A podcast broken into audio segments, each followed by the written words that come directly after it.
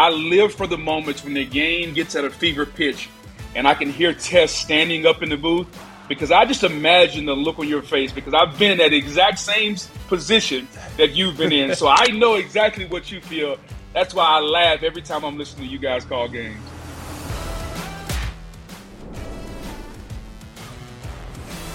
Hello and welcome to Always College Football. Today is Friday, November 4th. We are just one sleep away, as I tell my four year old. We're one sleep away from college football. We have so much to look forward to, not just tomorrow night, but also tonight. We have a couple good games here on the Friday slate, so things that we need to look forward to for sure. I'm Greg McElroy alongside Mark Kubiak and Jack Foster. Appreciate so much you guys being with us today. We look forward to the weekend slate as much as you do. I can assure you with that. We bring on former LSU Tiger, Booger McFarland. He's going to make the case as to why LSU can potentially pull off the upset. We're also going to dive deep into the Georgia Tennessee matchup. Why I think Georgia has a slight advantage, even though Vegas thinks Georgia has a massive advantage. I'm kind of looking at it the other way. Also, a few other games of serious significance, including playoff contenders and potential bragging rights in one of the biggest rivalry games of the year. There's also one other game being played in the state of Texas right now that isn't probably going to be talked about as much as it should be, but we're going to tell you why there's an awful lot to discuss when it comes to the state of Texas. All right. A lot, a lot that we need to get to, but let's kick things off with Booger McFarland, who goes on a Bayou Bengal rant. Happy to be joined now by the former LSU Tiger, but he played in an era when LSU never won games. So is he really an LSU Tiger? That's Booger McFarland, uh, now of ABC and ESPN. Bug, what's up, my friend? What's up, G Mac? How we doing, buddy? What was it like playing at LSU in the '90s, seeing how good LSU's now become, and just how terrible they were when you were in school? Well, uh, I'd like to think that I laid the foundation that that that we, that we could build this immaculate house that we have on now. Um, but yeah, it's always fun, man. Uh, I mean, anytime your school wins and, and it's winning and has a winning program, it just makes college football that that much more enjoyable. You know that. I agree with that, but I don't really appreciate how many LSU guys work with us at ESPN between you and Ryan Clark and Spears. Uh, it's a loud bunch. Uh, it's a very loud bunch. You guys aren't afraid to show your allegiance. Um, I don't know how y'all get away with it. By the way, like if I was wearing, carrying around my Alabama pom poms, people would lose their mind. How is it well, that y'all are able to get away with that, especially in 2019? Because I think what what fans realize is that first we're going to give analysis, and we're not afraid to criticize. Um, uh, people look at, and I'll just speak for myself when how uh, when the whole Les Miles deal went down, how I criticized Les. And so I think when fans see you criticize Les and even call for him to be fired, they respect that you're not just a home. Now, deep down inside, everybody knows where you and I went to school. We know we're ultimately going to pull for our home team. There's nothing wrong with that. But I think fans just want to see you not always pull or not always say something that supports them. If you can be critical of your school, I think it goes a long ways to fans giving you just a little bit of leeway when LSU wins the national championship and we smoke cigars or we you know, we wear purple on TV or whatever the case may be. Yeah, well, I don't know. I I don't know if I've ever heard Spears criticized, but I, I have heard you criticize. So I, I, think we're good on that. Uh, let's talk about this week's game. Bam LSU. I broke it down extensively a little earlier, but I look at this matchup, man, and if this game were played three or four weeks ago, I think Bama wins it convincingly. I just think LSU's improved so drastically in the last few weeks but if they improved enough to the point now where they're ready to go up against a defense that's coming off maybe their best performance of the year. So, you know, how do you see this matchup? Well, uh, obviously LSU is, a, is, an underdog, and they deserve to be that based on just the inconsistency of the quarterback play. I, I think Jayden Daniels is starting to, as you would tell me back in the day, rip it. He's starting to let it go a little bit, um, and he's got to because the best part of LSU's team, G Mac, is the wide receiver. And as a quarterback, you got to get the ball to those wide receivers. Now, with that being said, I think this game is ultimately going to be determined by how the LSU secondary plays. And it's probably the weakest part of the team. And it sounds crazy for a university that likes to moniker itself as DBU. But unfortunately, when COVID hit with some graduations, some transfers, it's the weakest part of the team right now. And, you know, defensive coordinator Matt House does a really good job of trying to disguise that a little bit. Uh, but ultimately, you got to line up and, and you got to cover somebody. And if, if Ojulari and Harold Perkins and that defensive front can't get to Bryce Young, then ultimately, I think that's going to spell really, really long plays for the LSU secondary. What about the the other game uh, currently going on now in the Southeastern Conference, Tennessee and Georgia? Uh, Tennessee feels like a juggernaut, right? I mean, it does. I mean, there's a lot of parallels to what Tennessee's doing right now and what LSU did in 2019. I mean, hot quarterback, offense that feels unstoppable. Well, now as they're going to be going up against a championship program, championship pedigree at their place. Uh, and I would say this will be by far the the most difficult test as far as the physical nature that Georgia's going to play with. So, uh, do you think Tennessee is is ultimately capable of weathering the storm and, and outscoring uh, the defending national champs? Well, if Tennessee is capable of beating Alabama, they're capable of beating Georgia because it's it's similar programs. When when you talk about talent, uh, defensively, they're very similar. Uh, and I think Kirby has maybe taken the defense to a next step, which is what I can't wait to see because you know what uh, Nick is going to do defensively. It's going to be uh, four over three, three over two, rip Liz coverage, like like like you know what Nick Saban does from a defensive standpoint. And Josh Heupel an offense, they spread you so wide. Here's what I love about what Tennessee does. It's kind of the new age offense. They spread you 53 and a third. They put double stacks outside the numbers. And so you have to honor them because they do just enough of the smoke screens and pick it up and throw it out there where you have to put a couple of guys out there but more importantly, it simplifies things for the quarterback because you can't hide what you're doing. You have to declare what you're going to do when you need to do it because of how wide you uh, wide you're spread out. And I think Hendon Hooker's done a really really good job of being able to dissect it. Heupel gives gives him the information kind of on a platter, and he's got to be able to decide what he wants to do. Now, with all that being said, this game ultimately comes down to whether or not Tennessee can stop the run. Because if you're Kirby, I, I, I think I want to see if, if this program that is uh, up and down the field, scoring points, 40, 50 points a game, can you stand up to the physicality? And I think that's where Kirby ultimately goes back to, you know, five, ten years ago when Nick, ultimately every ball game, Nick did this. When Nick got in trouble, they turned around and ran tall sweep, toss sweep or power roll. They wanted to challenge and, and, and check your physicality out. And Kirby does the same thing. If you go back to the Missouri game when they were in trouble, and Stetson wasn't playing well, they lined up in the second half and they ran the football against Missouri. And I think ultimately in this game against Tennessee, if Tennessee can prove if Tennessee can prove they can stop that, then they'll have a chance to win and score some points. But if not, Kirby's going to play keep away. I think. Yeah, it definitely seems that way. I mean, I I think it's going to be a war, right? I mean, if I'm Georgia, that's what I want it to be. Uh, I do think Tennessee's a lot more physical than I anticipated. Um, I also think based on how they've played against the run all year, you'd think it'd be easy to run against that team, but they're they're really not that easy to run it on. I mean, they they they can get after you a little bit, and their movement stuff can create some problems. That's for sure. So I do think that this will be a very tough test for the Georgia Bulldogs. I lean in their direction, but I definitely think this will be the toughest challenge they face. Why do you lean mile. in that direction? I'm, I'm, I'm just curious because I, I know you watch a lot. Why do you lean Georgia? I just think they're going to be more capable of dictating the terms. Plus, I think they have an internal presence in their pass rush more so than anything that we've seen from Alabama. Like Alabama has edge rushers, yeah, right. But I don't, I don't think their D tackles are great. Frankly, not that that's an important position. It's actually very, very unimportant. In, yeah, in screw cases. you, buddy. Probably, probably the weakest position.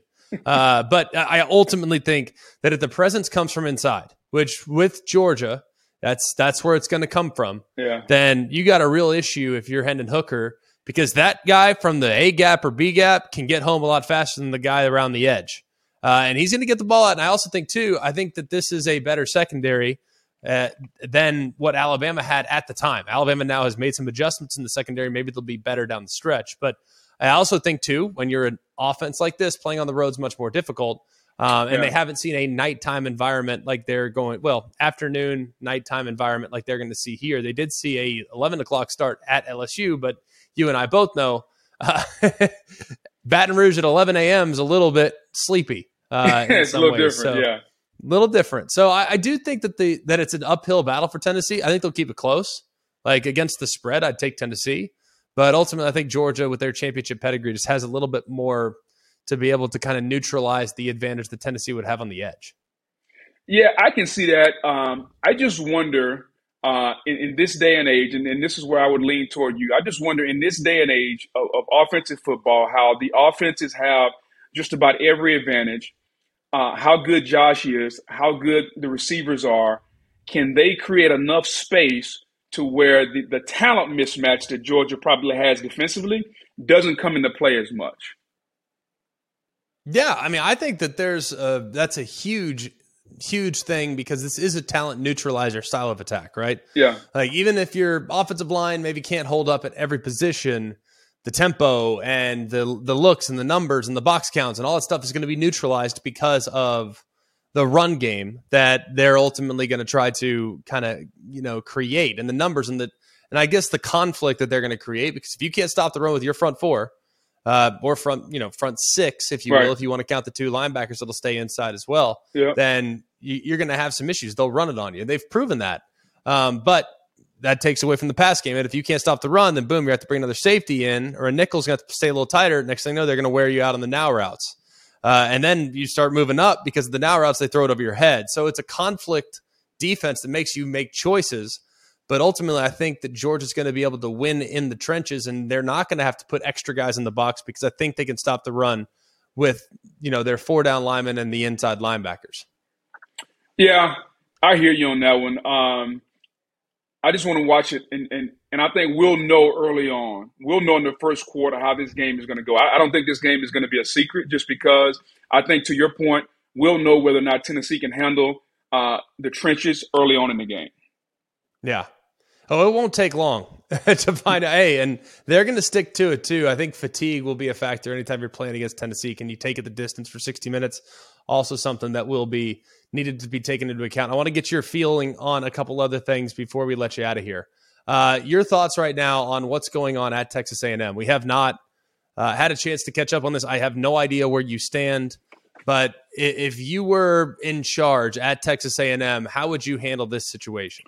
Well, I, I think the biggest issue there, it's not talent because the talent is there. It's just young. So I think you got to be patient when it comes to the talent. My issue would be, okay, have I seen enough offensively to allow Jimbo to continue to call the plays? Or do I need to, as as an AD, as the powers to be, tell Jimbo, hey, you've done a great job recruiting.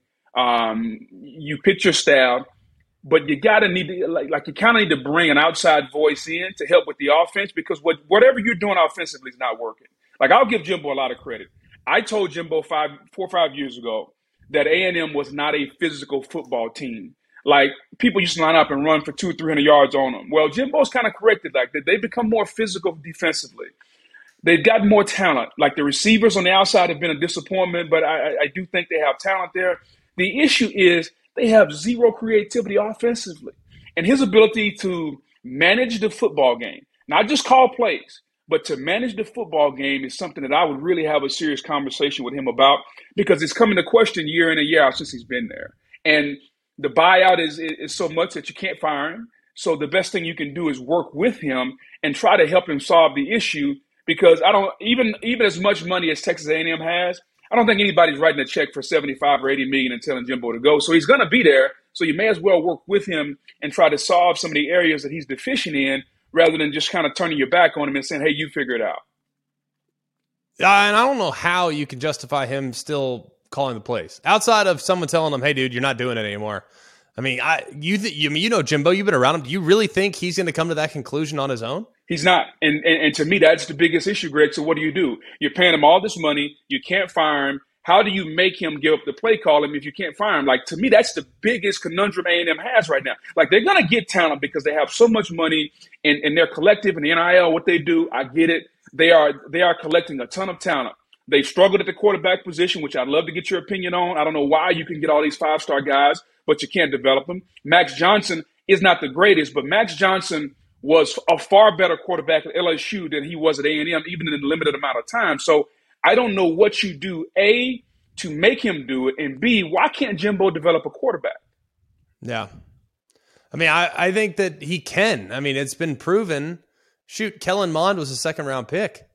You know, I mean, it's been proven that he can develop a quarterback. I just think that he attached himself to Haynes King, and that was a bit of a blind spot for him. I'm not sure why.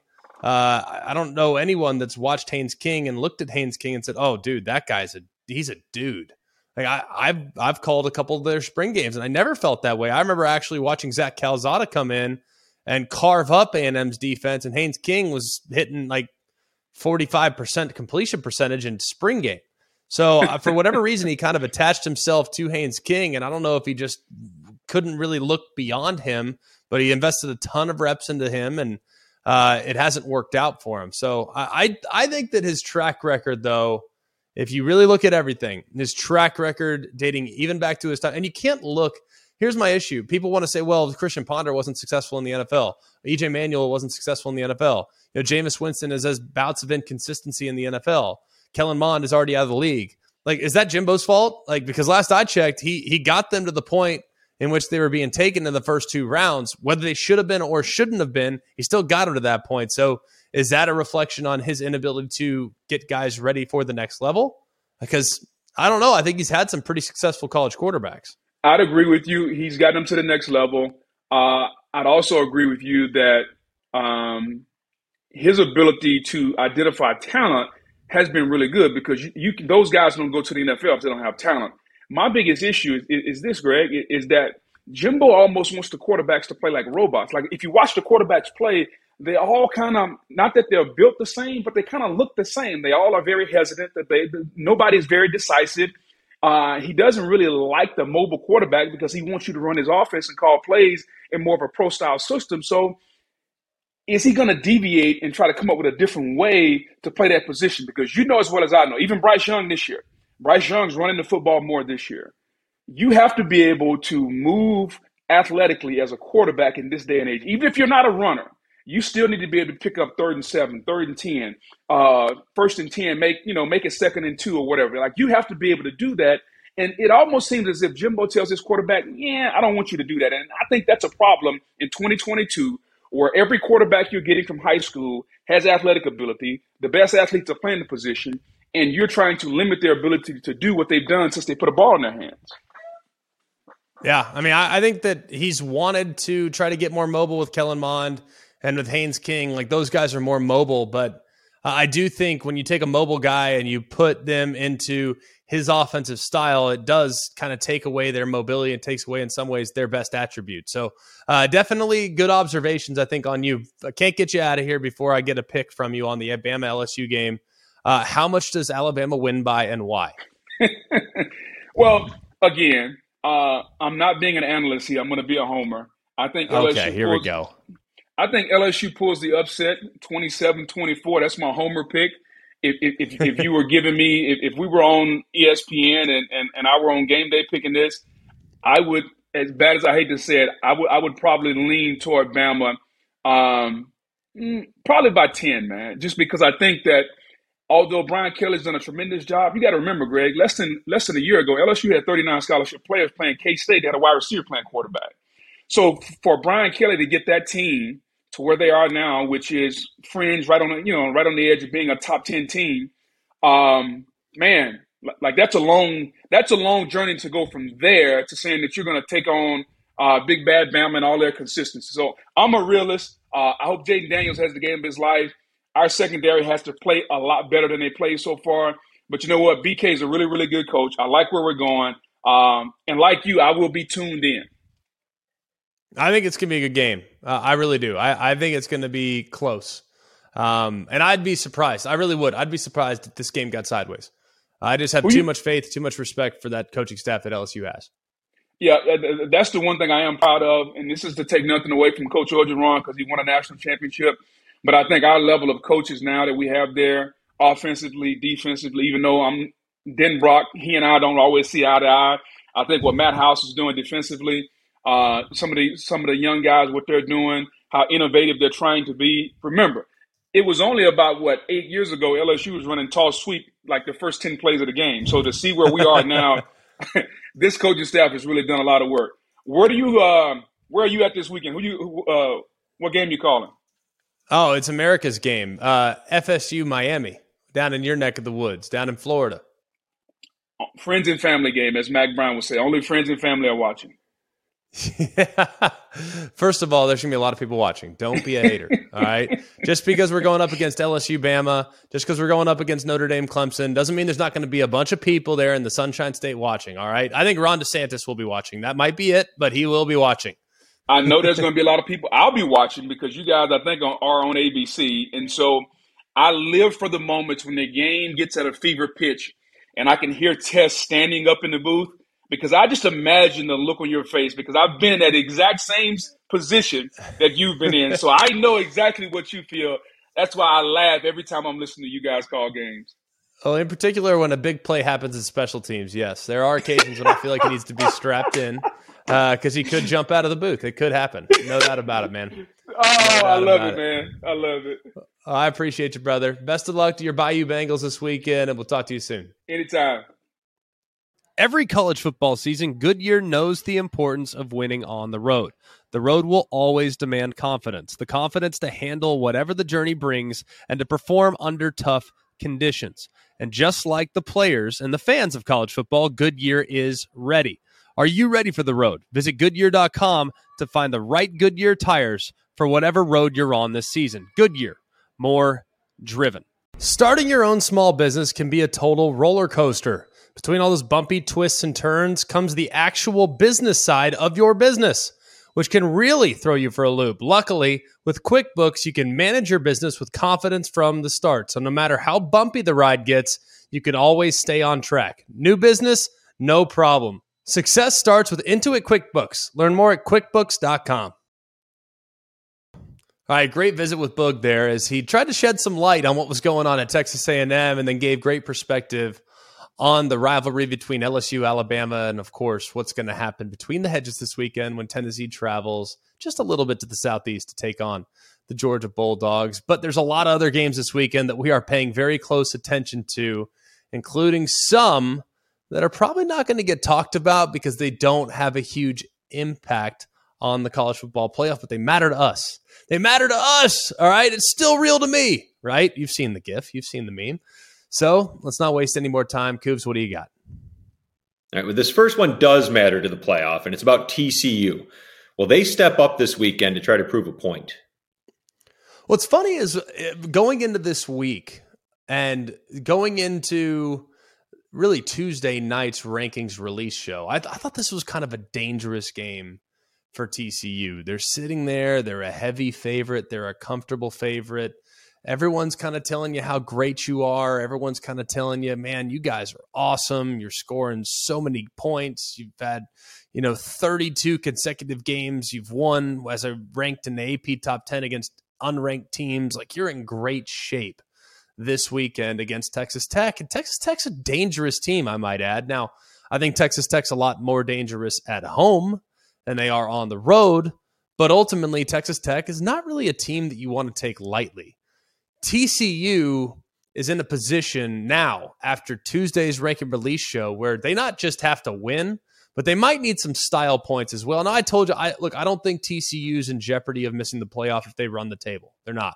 Like I think a one-loss runner-up in the SEC would be left out in favor of an undefeated TCU. I think an undefeated TCU would also be ahead of a one-loss runner-up in the Big Ten East uh, big SEC East as well. So if say Tennessee or or Georgia loses this weekend, and then you know the winner loses to Bama, like the SEC champ will get in, and then the other two SEC teams that don't win will be left out in favor of an undefeated TCU. I can strongly guarantee that, and we drew the parallels and the historical elements earlier in the week. And if you missed it, you can check out some of our previous shows.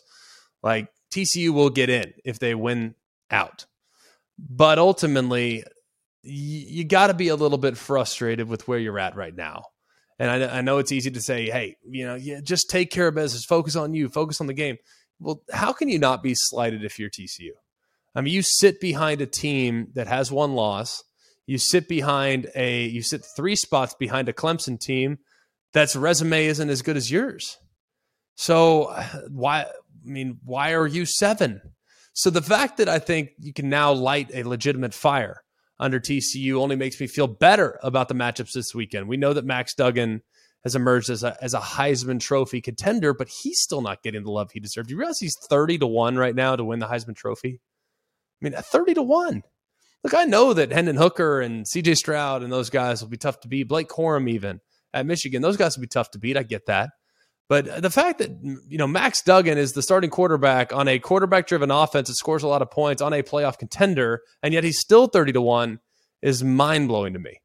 So is he? And he's also played in some fairly significant contests with a lot of eyeballs. So I hope people are paying attention to him because he should probably have a chip on his shoulder, given just how far back of the pack he is right now. I expect TCU to win this game comfortably. I, I think they're going to come out and they're going to prove everyone wrong.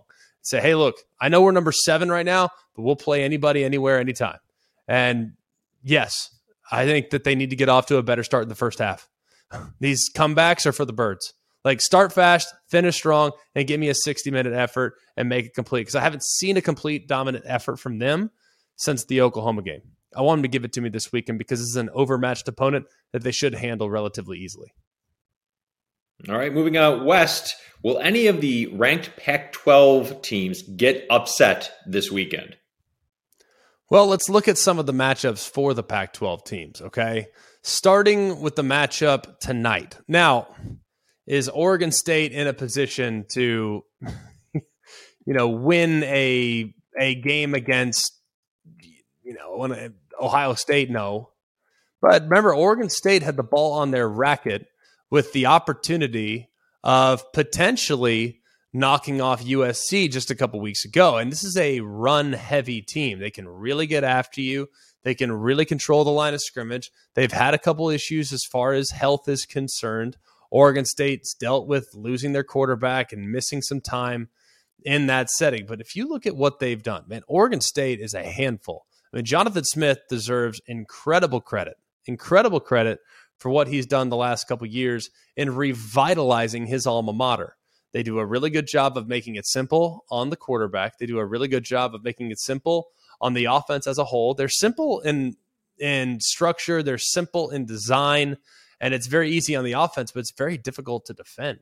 So I have really enjoyed watching this Oregon State football team. They have been a team that we've followed from the very beginning and one that I'm very optimistic about. They have allowed 10 or fewer points in back to back games. The last time they did it in three consecutive games was back in 1969. That's you know the third longest streak in the last 75 years.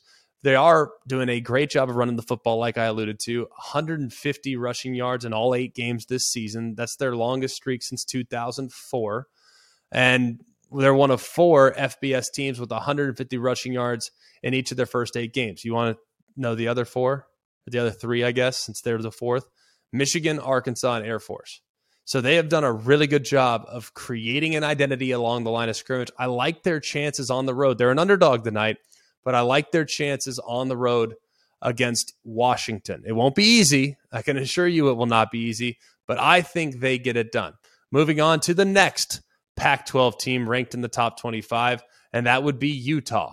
You look at Utah, and Utah is kind of forgotten about, right?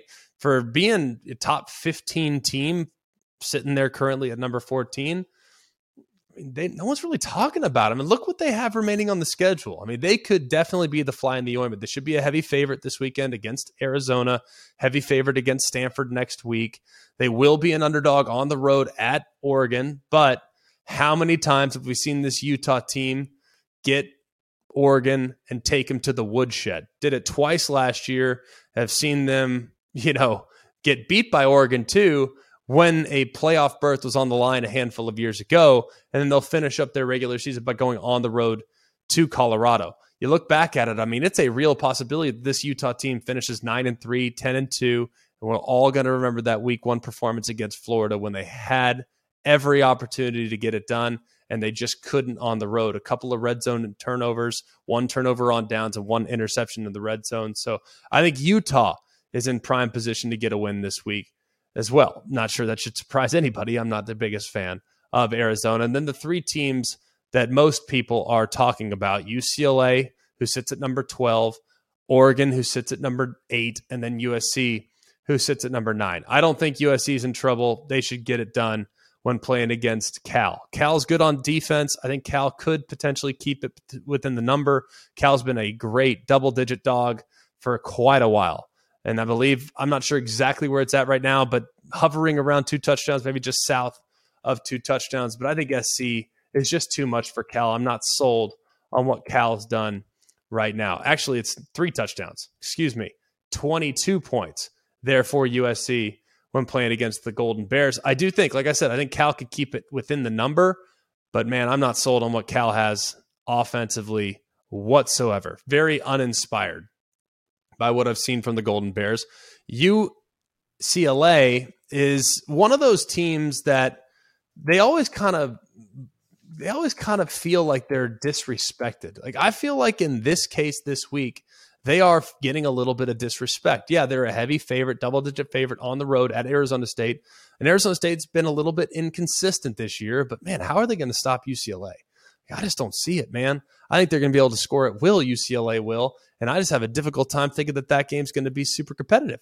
I, I don't see it at all. And then finally, if you look at what Oregon has planned against Colorado, I mean, do we really need to go into depth on that one? I mean, they're they're favored by 30 plus points. So I think that all the ranked teams in the Pac-12 will run the table this week. The closest one being the Oregon State Beavers, who go on the road to Washington. But I ultimately think Oregon State gets the upset of the Huskies there because it could be a weather game. I like the team that's going to run the football and try to establish the line of scrimmage. All right, moving on. Can a struggling Miami team find an offense and salvage a season this weekend against Florida State? Well, it's a I'm on the call. Very I've called a couple of these. This is a great rivalry. I know, look, right now a lot of our attention as college football fans are on the hypotheticals as it relates to the playoff. Well, how can this team get in? Well, does North Carolina have a chance? Right? Like, like we're all doing that. I mean, it, it's not just satisfying. You know, it's not that satisfying right now as a college football fan to not be in the playoff hunt. But man, rivalry games, and if you look at the numbers, like for us, like we do at ESPN, we have all types of analytical data and polls and you know, focus groups. I mean, you can imagine the amount of interaction we have, you know, at the Walt Disney Company and at ESPN with our audience. I mean, the interaction's immense and the focus groups and the data driven stuff is immense. You know what by far is the most important thing? By far, the most important thing to college football fans? Rivalries. It's crazy, right? Like you'd think playoff, you'd think championships. No, the most important thing to college football fans is rivalries. And no matter how you feel about this game and the importance of this game right now as it relates to the college football playoff, because it has no relation to the college football playoff, Miami's obviously not going to make it. Florida State's not going to make it. Who cares? This game matters. It matters. And I love it. My mom went to Florida State. I grew up with this rivalry. I think it's a phenomenal, phenomenal game. And there is no love lost between the two programs. Let's break it down. Okay. Florida State's coming off of what was one of their best offensive performances of the Mike Norvell era. Went for nearly 650. You look at Jordan Travis, who's really come into his own this year quietly, right? Like maybe not as many people paying attention because they haven't been frontline billing on a you know given week. But man, Jordan Travis might have played his best game in a Seminole uniform last week against Georgia Tech, anticipating throws, pushing it down the field, being accurate on low percentage throws. Didn't run the ball as much at all, really. I mean, barely ran the ball relative to what he's done in the past. So I love how he's progressing. The offensive line continues to improve.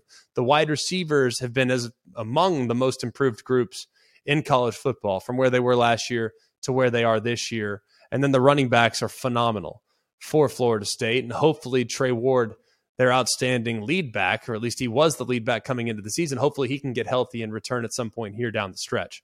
But they're going to be going up against a defense in Miami that is outstanding. Look, out Miami's offense struggle bus, right? I mean, major struggle bus. Can Van Dyke play? If he can't, will it be Garcia? Will they go with, you know, will they go with the freshman and and maybe think about going uh, with Jacurri Brown because he's a real run threat, not much of a thrower, but a real run threat. There's all sorts of questions surrounding the quarterback situation. So the way that Miami can get the win in this game is going to be by forcing a turnover or two and just completely clamping down on the defensive side. The good news is they have some complete game changers on that side of the ball. Leonard Taylor should be a household name. The guy is phenomenal. Completely took over the game last week against Virginia, and they needed him to. I mean, he had a couple sacks, a couple pressures, walking offensive linemen back into the backfield and forcing negative plays. He's awesome.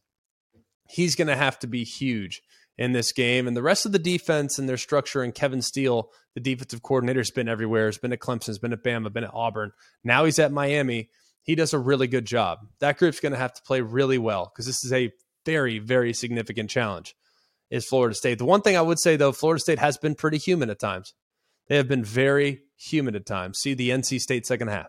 Uh, and just some of the inconsistencies that this group has shown at times throughout the year. So I think Florida State has really grown.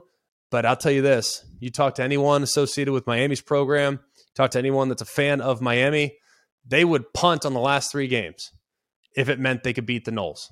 This is going to be their Super Bowl. There is no denying that. And if they can somehow pull it off, it would be by far the biggest win of the Mario Cristobal era so far and would go a long way towards creating goodwill and positivity surrounding his first season at the helm in Coral Gables. All right, staying in the ACC, kind of. Well, Clemson put together a complete game on the road at Notre Dame where the winds will be swirling. I'll say this, and, and I'm, I'm fortunate to, to have good perspective on this game, having called Syracuse and Notre Dame just last week, right? I mean, I was able to study all week long Syracuse's performance against Clemson.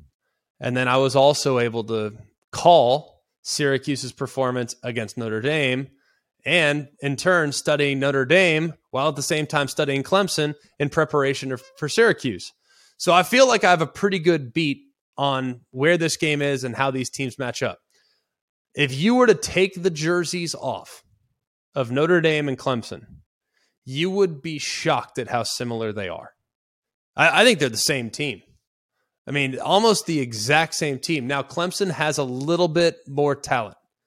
They have a little bit better front seven personnel. But I would say that Notre Dame, in some ways, uh, their personnel is probably a little better than you might suggest. Just think about what they did. I mean, all you got to do is go back and, and look back to week one. Who has played Ohio State better? Like, and when they were challenged and when they had to have it, who played Ohio State better defensively? Nobody. I mean, Notre Dame had by far the best performance of the year against Ohio State. So I think that this defense is really capable of special things. Now, I do think there are times when they have lapses. They have a freshman corner, they have some young guys that are contributing that make mistakes. And those were on full display last week and have been on display several different times this year. But when Notre Dame's at their best, I think they can be very similar to the Clemson Tigers. I mean, you have an elite edge presence. Isaiah Foskey, an elite edge presence. Well, guess what? Clemson has elite edge presence. Inside the defensive tackles, very, very solid, very underappreciated, very disruptive. Okay. Second level defenders, keenly aware, very, very good have a great understanding. I would say that Clemson's slightly more athletic at that position, but I would say the awareness that you see on display at Notre Dame, maybe even slightly higher. Bertrand, for instance, Kiser, both do an amazing job at the second level and understanding they don't fall for screens, they don't take bad steps, like they do the right things at the second level. So there's not a whole lot of issues that they're going to deal with. In the back end, I think Clemson is a little bit susceptible. Remember, we came into the season wondering, all right, where where is Clemson? You know, where's their weakness on this defense? Well, I think the weakness is a corner still. I know people will say, no way. What do you mean? They've grown. They're getting better. I don't know. I still think they're a little gettable there. Now, here's the problem I don't think Notre Dame has great weapons on the perimeter. I think they have an elite tight end, but I think their wide receivers are remarkably inconsistent. Guess what? Clemson, very inconsistent at wide receiver talent. Like there's talent on that team, but they're inconsistent. If anything, who's been Clemson's most reliable weapons this year at sometimes? The tight ends. Well, how about this question? Tell me who you trust more, Drew Pyne or DJ Uiagalelei?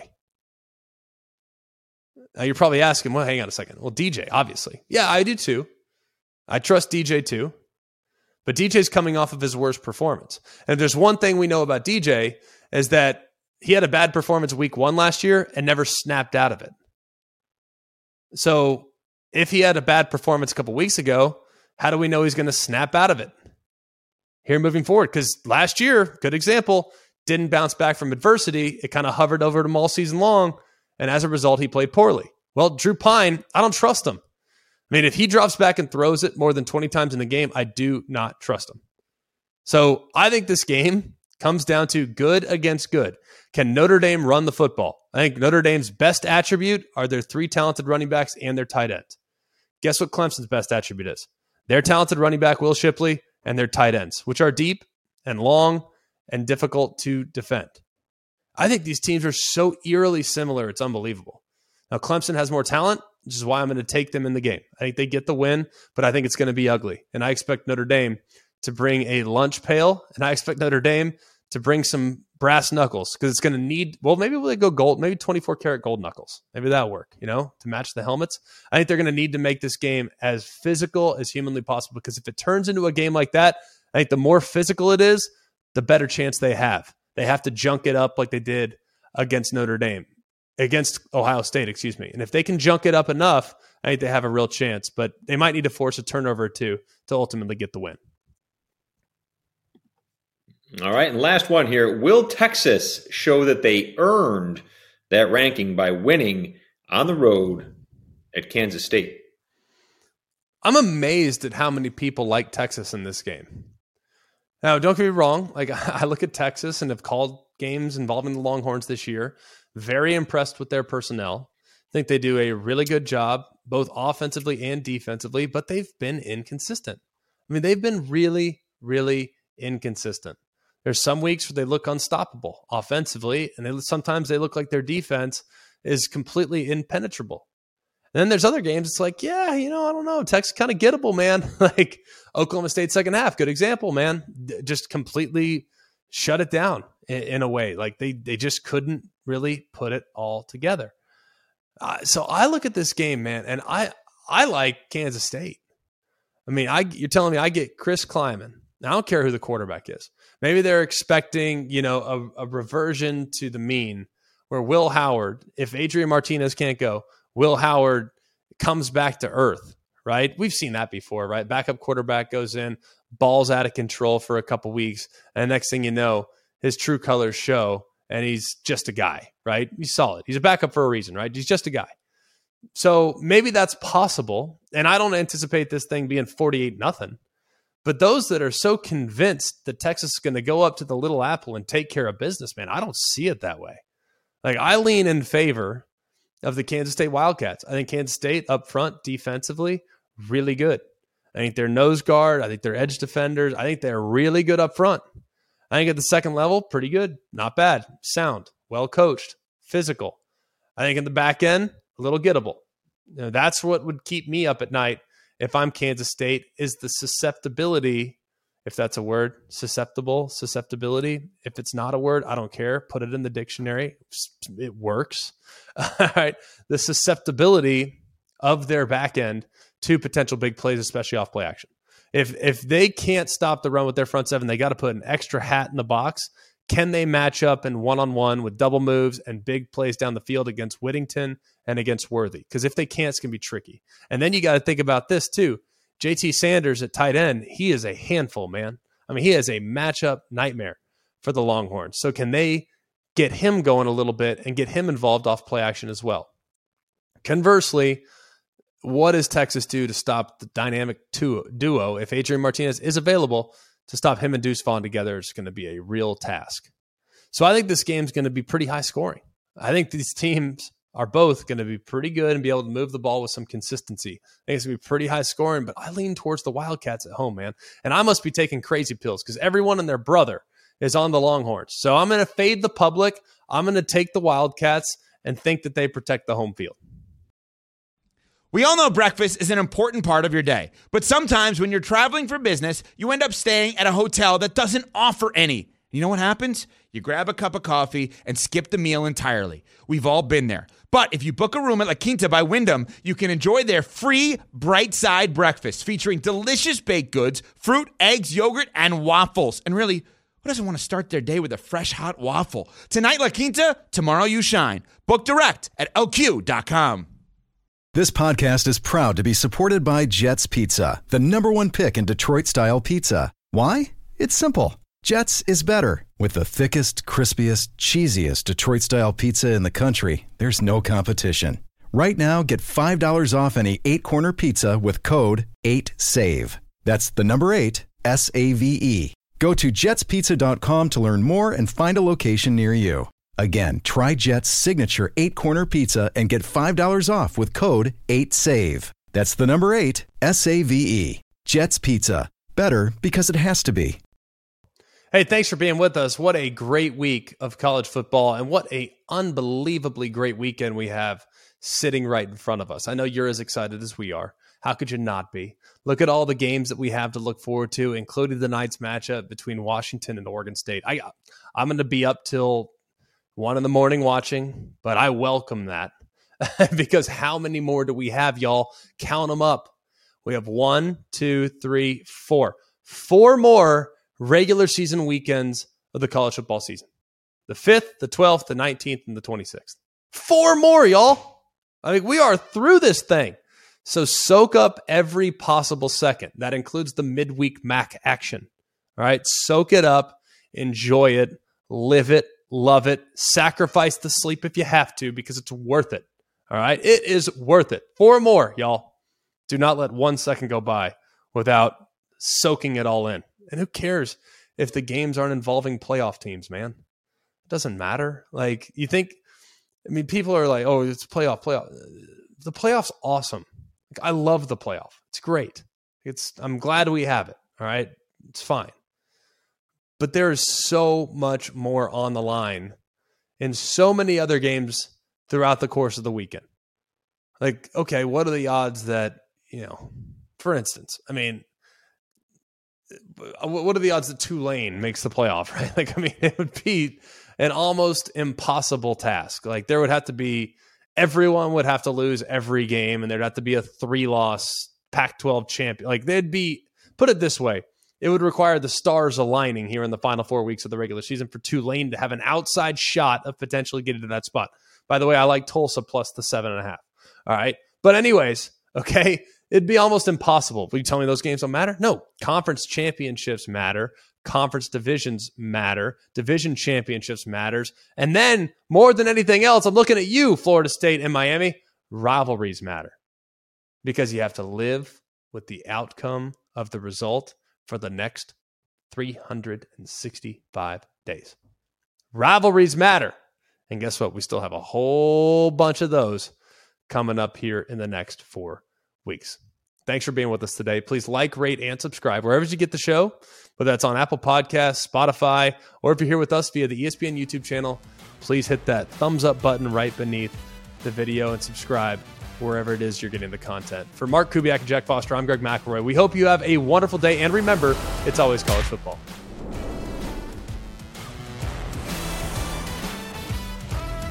Hey guys, it's Greg McElroy. Thanks for watching Always College Football. Make sure you like, rate, and subscribe to ESPN's YouTube channel and wherever you listen to your podcasts.